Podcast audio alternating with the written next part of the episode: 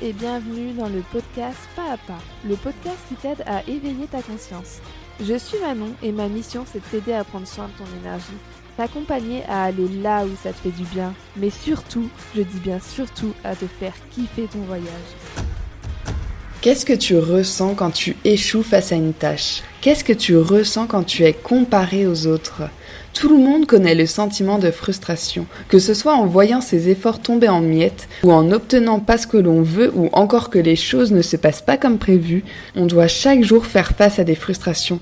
Qu'elles soient petites ou immenses, la somme de toutes ces frustrations, elle peut nous faire exploser en nous la colère et la tristesse. Et c'est ce que nous allons voir dans cet épisode 9 de Pas à Pas. Nous allons voir comment gérer la frustration, comment reconnaître les éléments qui la déclenchent et utiliser des techniques particulières pour s'en détacher? Se sentir frustré, c'est un mélange de tristesse et de colère. La frustration, c'est un état d'insatisfaction provoqué par le sentiment de n'avoir pas pu réaliser un désir. On peut être frustré de ne pas avoir ce que l'on veut, on peut être frustré que les choses ne se passent pas comme prévu, Hélène Monet, psychopraticienne, elle constate l'enfant tombe de haut le jour où il se rend compte qu'il a des limites et que son potentiel ne lui permet pas tout tout de suite. Ça s'appelle donc la frustration. Un exemple, prenons un enfant qui veut grimper sur un arbre et le parent à côté qui a peur et qui va dire à l'enfant mais fais pas ci, fais pas ça. Ça me fait penser à la musique. Le parent va transmettre ses peurs à l'enfant, ça va inciter l'enfant à avoir peur, peur de tout, et au, lieu de l'accompagner vers son envie, ça va freiner son envie. Comment et en grandissant que l'enfant pourrait être frustré Nous sommes la propre raison de notre frustration, et nous sommes la seule personne qui peut nous libérer de ce cycle. Le premier pas, c'est de voir la frustration d'une autre façon. Prends le temps de voir la situation d'une autre façon. Si on a un problème, généralement, ce qu'on va faire, c'est qu'on va voir les choses comme on les a toujours vues, qui nous frustre car nous finissons piégés par nos propres limites. Ce qu'il faut essayer de faire, c'est de voir la frustration non pas comme quelque chose qui bloque notre progrès, mais comme une opportunité de découvrir une nouvelle voie pour aller de l'avant. Le deuxième pas, c'est de se poser les bonnes questions. Aujourd'hui, qu'est-ce qui me perturbe? Qu'est-ce qui cause ce sentiment de frustration? Est-ce que je fais partie du problème ou est-ce que je fais partie de la solution? Et ça, c'est une très bonne question à se poser on se rend parfois compte que l'on fait partie du problème que l'on vit et que l'on est donc la propre cause de sa frustration. Si on a déterminé qu'on ne fait pas partie du problème, on doit comprendre les opportunités potentielles qu'on gagnerait en les résolvant.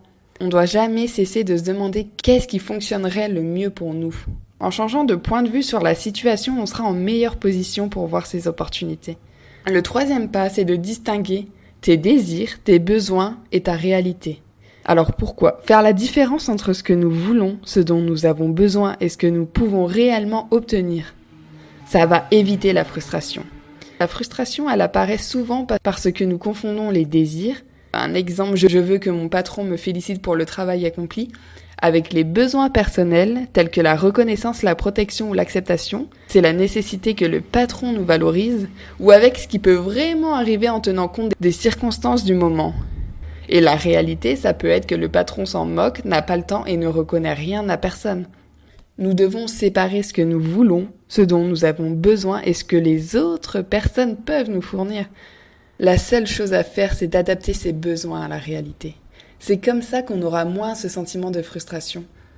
Et j'avais envie de parler de la frustration aujourd'hui parce que parfois on peut rester tellement des heures ou des jours sur un sentiment de frustration alors que souvent c'est pas grand chose. Et tout ce temps de perdu à se prendre la tête pour pas grand chose, c'est du temps de perdu à être heureux. C'est la fin de l'épisode 9 de Papa. Alors cet épisode est un peu plus court que les autres parce que je reviens tout juste de Porto et que c'est aussi important de prendre du temps pour soi, de savoir couper et de savoir s'écouter. Mais je suis très contente d'avoir quand même pris le temps d'avoir fait ce petit épisode qui me tenait à cœur. Et cette semaine, j'aimerais remercier Aurélie pour son petit message. J'adore t'écouter ça fait plaisir de parler de différents sujets avec toi.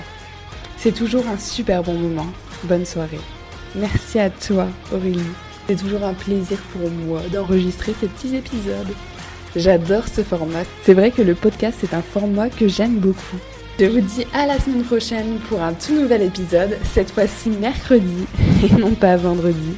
Je vous fais plein de bisous, prenez soin de vous et n'oubliez pas de briller.